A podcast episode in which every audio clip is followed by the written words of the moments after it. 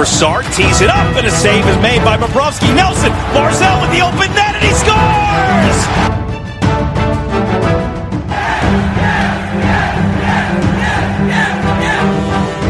Hi, and welcome to the Locked On Islanders podcast, part of the Locked On Podcast Network, your team every day. I'm your host, Gil Martin. I'm an Islanders columnist and historian, and I wrote the book Ice Wars, which covers the complete history of the Islanders' rivalry with the Rangers from 1972 to the modern era. All right, hello everybody, and welcome to the Tuesday edition of the Locked On Islanders podcast. So happy to be with you. Hope everybody is staying safe and say, staying well. We have got a lot to talk about today, including a decision on the AHL season and how that affects the Islanders. We'll take a look back at a big playoff win on this date in Islanders history. And we'll continue our series on the biggest what ifs in Islanders history with a discussion of uh, what if Rick DiPietro never got injured?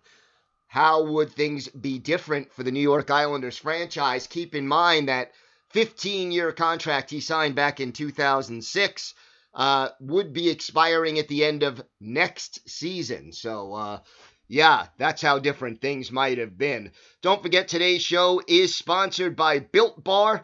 Built Bar is the protein bar that tastes like a candy bar. Go to builtbar.com and use promo code LOCKED ON and you'll get $10 off your first order. Now, don't forget if you have a question, a comment, something you'd like us to discuss, or if you want to let us know uh, a what if moment that you'd like us to talk about this week or next week as we do these biggest what ifs in Islanders franchise history, shoot us an email. The email address, lockedonislanders at gmail.com. You could also contact us and follow us on Twitter at Locked On and you could follow me, Gil Martin, on Twitter at Ice Wars. By the way, just to update everybody uh, about the latest Islanders games that are going to be broadcast on MSG Plus this week. Last night, uh, Matt Barzal's first career NHL goal was on at 8 o'clock. That was uh, against the Rangers. Fun to watch that one. Uh, we're going to have Vladimir Malakhov's first career NHL goal, also against the Rangers back in 1992. That's on tonight. And uh, tomorrow, first two goals in the career of one Ziggy Palffy, who scored twice uh, against the Florida Panthers in his debut, and they'll follow that up at 9:30 on Wednesday night with uh, John Tavares' NHL debut. Uh, and obviously, those of you who remember, he scored a goal in that very first game in which he played. So, just a few notes as to uh, how to get your Islanders fix during this suspension of play over on uh, MSG Networks, uh, MSG Plus. And it's always good to, even if we know the outcome, to be able to watch a little bit of hockey uh, during this difficult time. So basically, right now, the AHL did what most people expected, and that was they canceled the rest of this season and will not hold the playoffs. Uh, that announcement coming Monday after a vote by the AHL Board of Governors. David Andrews, the outgoing league president and CEO, basically said that the league ran out of time. And the quote is After a lengthy review process, the American Hockey League has determined that the resumption and completion of the 2019 2020 season is not feasible in light of current conditions. And the league is now, quote unquote, pivoting toward the 2020 2021 campaign, and uh, they will see what's going to happen with that. Uh, look, right now, the AHL, their uh, the demise of this season is going to affect the Islanders, and it will affect all of the NHL teams, as every NHL team has an AHL affiliate. And now that these players will no longer be taking the ice, if and when the NHL does resume, and we expect that there will be expanded rosters as a result of fatigue, possible illness, possible, you know, the need to quarantine. You get the feeling that each team will be allowed to carry more than the traditional uh, number of players on their roster. Uh, you know, some of these AHL players, whether it's Sebastian uh, Aho or Kiefer Bellows or Thomas Hickey, uh, you know, I am almost certain you will see a number of these players who might be able to provide depth for the Islanders if and when the playoffs or regular season resumes being called up to the big club as part of an expanded roster. It also means that the various prospects on the Islanders will not be getting playoff experience this year. And again, this doesn't favor or uh, hurt the Islanders any more than it favors or hurts any other team. Uh, the Islanders, obviously, Bridgeport in last place in their division in the AHL. They had struggled for the greater part of the season, and having that season come to an end, uh, almost merciful. There, there was no way, realistically, that the Sound Tigers were going to make the playoffs. But look, for the AHL, I, I think don't let the AHL's decision cause panic for Islanders fans and for NHL fans. The fact of the matter is that the American Hockey League is very, very dependent on ticket sales. There is a lot less television revenue, whether it be local or national, associated with the AHL. So while the NHL could still benefit financially from completing the season in empty arenas. The AHL would get minimal benefit with a with the same amount of risk if they were to resume their schedule as of right now uh, in front of empty arenas without spectators. So don't let the AHL's decision cause you to think that it's inevitable that the NHL will not resume play. If anything, you have to understand the differences between the AHL and the NHL and realize that while it may not have made sense for the AHL to try to play out the playoffs or finish the regular season, it makes much more sense for the NHL given the television revenue differences. And if you want to see differences, try Built Bar. Built Bar is the best tasting protein bar that I've ever had. It's the protein bar that tastes like a candy bar, and there are 16 amazing flavors, eight of them chocolate with nuts, eight are chocolate and nut free. The bars are soft and easy to chew, and built bars are healthy. They're great for the health conscious guy. You can lose or maintain weight while indulging in a delicious treat. The bars are low calorie, low sugar, high protein, and high fiber. And while so many other protein bars have a bad consistency or just don't taste very good, Built Bar tastes like you're cheating, like you're eating a candy bar. Look at the peanut butter brownie flavor. It's got 20 grams of protein, only 170 calories, just 3 grams of sugar, and 3 grams of net carbs. Right now, Take advantage of our special offer. Go to builtbar.com and use the promo code locked on, and you'll get $10 off your first order. So use the promo code locked on for $10 off at builtbar.com. All right, time for this date in Islanders history. We go back to May 12th, 1993, Nassau Coliseum. Islanders taking on the two time defending Stanley Cup champion Pittsburgh Penguins. Game six of their uh, uh, quarterfinal series, essentially back then the Patrick Division Final Series. The Islanders had won the first game 3 to 2 in Pittsburgh, but the Penguins took the next two, 3 nothing in Pittsburgh and then 3 to 1 at the Nassau Coliseum. Islanders won game 4 to send the series back to Pittsburgh all even at 2-2. That was a 6 to 5 win for the Isles. But game 6 back at the Igloo in Pittsburgh, a 6-3 Penguins win. So the Islanders now facing elimination back home in game six at the Coliseum down three games to two. Once again, Tom Barrasso, the goalie for the Penguins, Glenn Healy in net for the Islanders, and it only took 25 seconds for the Islanders to break on top. Brad Dalgarno got his second of the playoffs from Darius Kasparaitis and Claude Loiselle and the Islanders held a 1 to nothing lead. The Penguins did answer back a little bit more than six minutes later. Martin Straka, his first tally of the season, uh, or at least in the postseason. Troy Loney and Kjell Samuelsson with the helpers at 647, and the game was even at one apiece. But the Islanders answered quickly. Just 22 seconds after Straka's goal, Derek King tallied for the Isles, his third of the playoffs from Dennis Vaske and Steve Junker, and after one period, the Islanders were clinging to a 2 to 1 lead.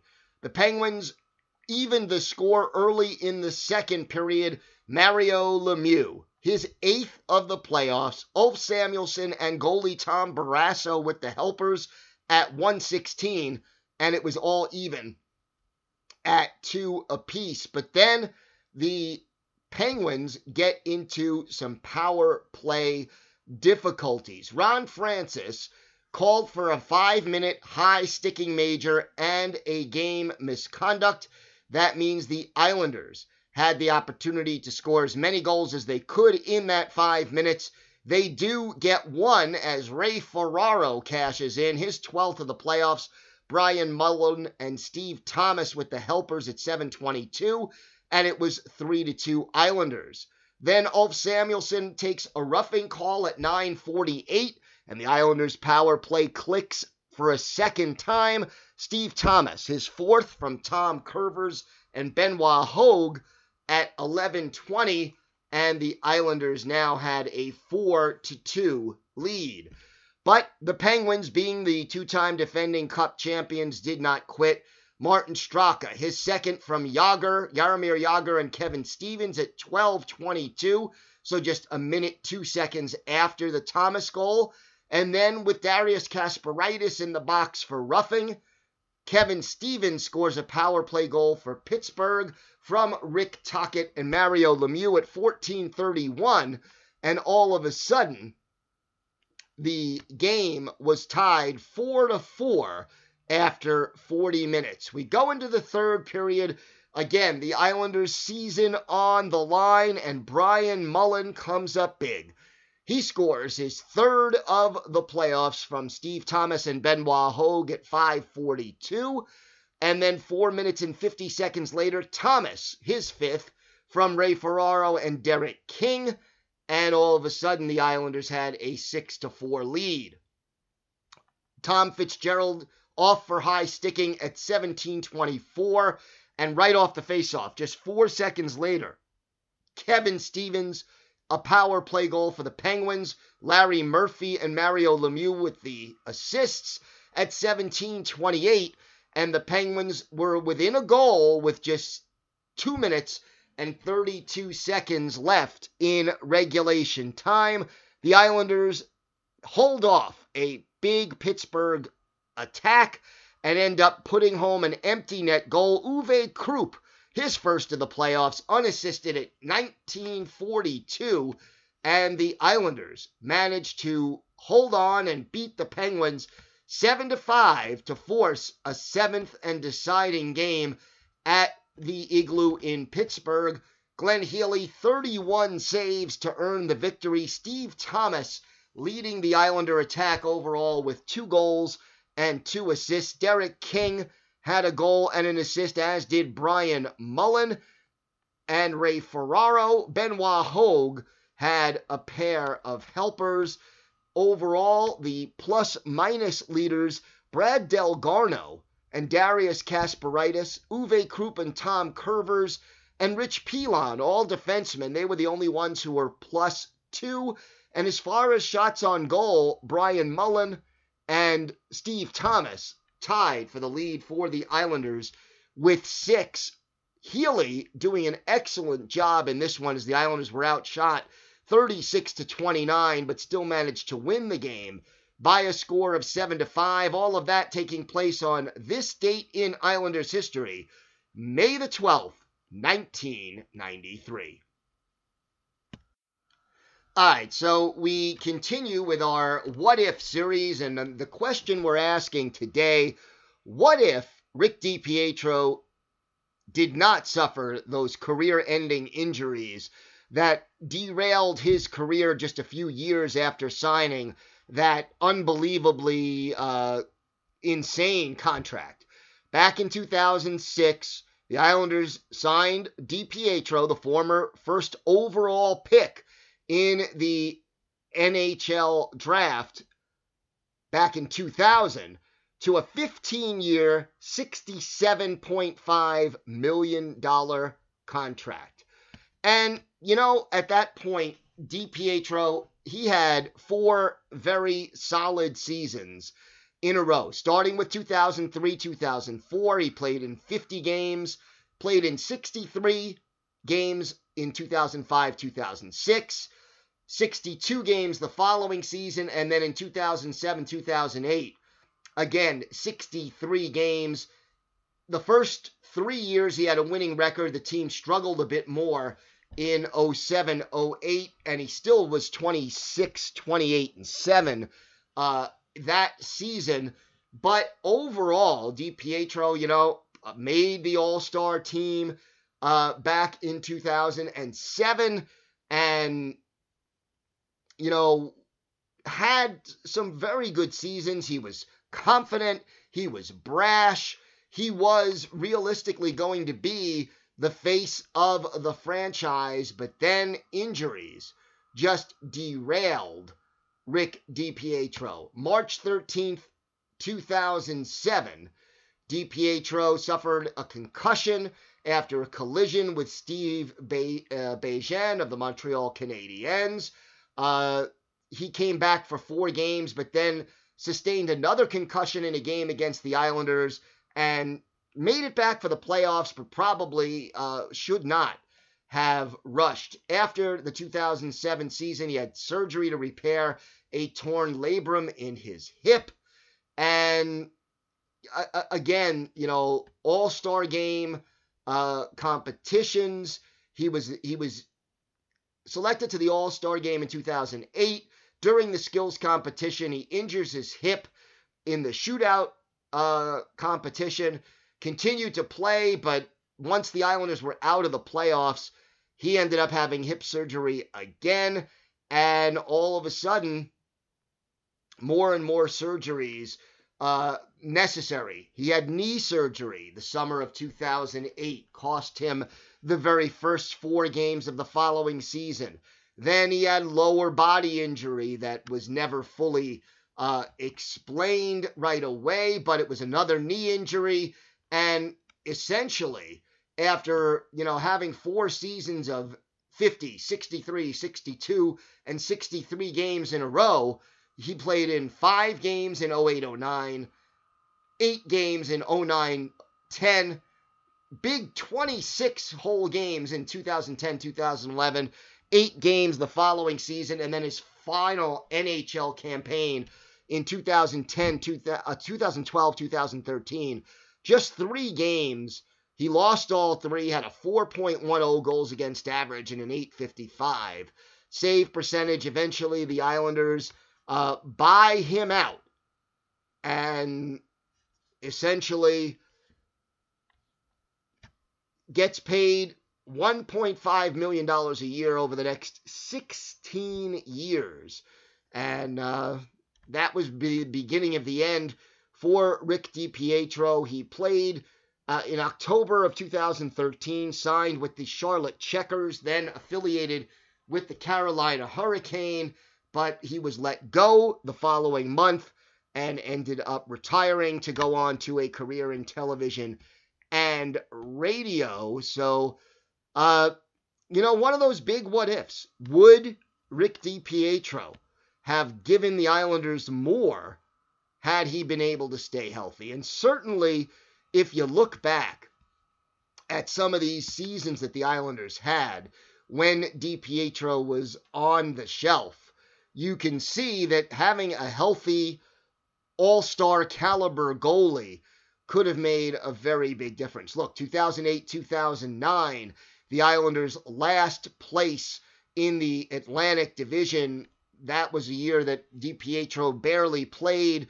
They ended up with, you know, goalies like Yann Danis uh, and Joey MacDonald. And no offense to them, they were good guys, good competitors, but they were really career backup slash AHL veterans and could not be the long term solution for the Islanders in goal. And that's the reason why the Islanders finished, you know, 34 points behind the Rangers for fourth place in the Atlantic Division that season. The following year, again, uh, the Islanders struggle.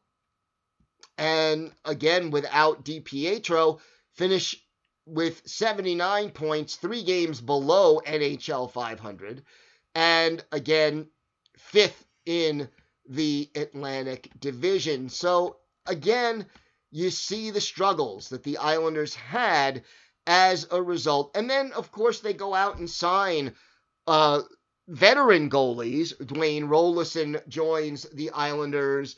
Yaroslav Halak joins the Islanders. Evgeny Nabokov joins the Islanders.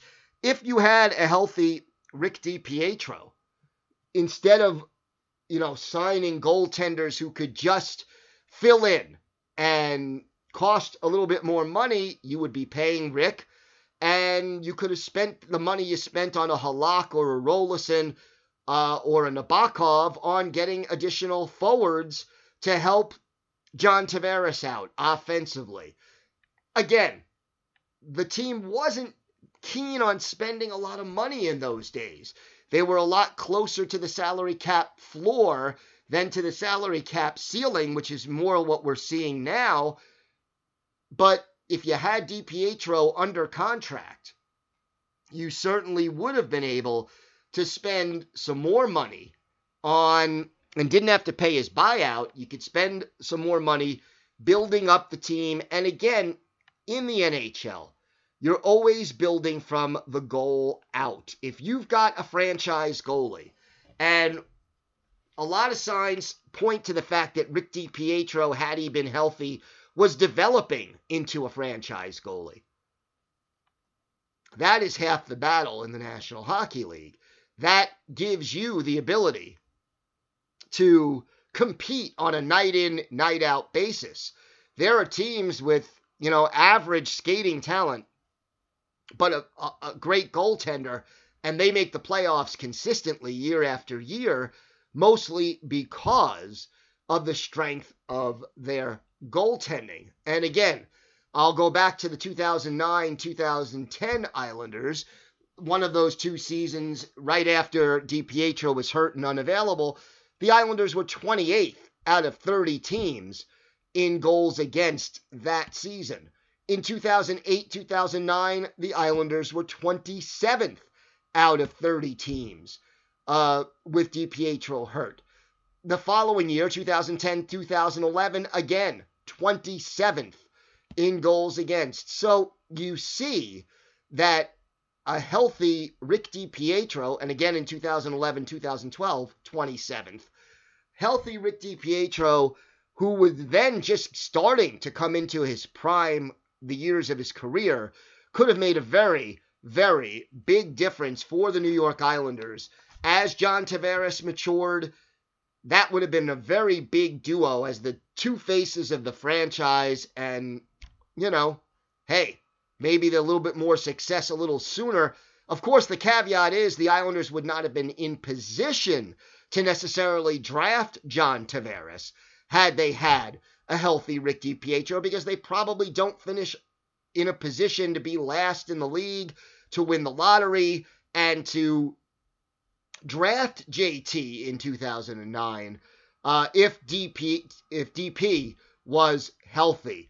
Rick DiPietro, again, one of the big what ifs in Islanders history, and if he would have stayed healthy, certainly the Islanders in the late 2000s, early 2000 teens would have been a very different team than they ended up being.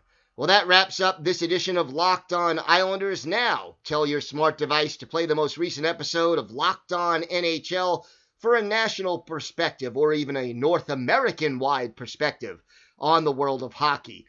Everybody, please have a great day.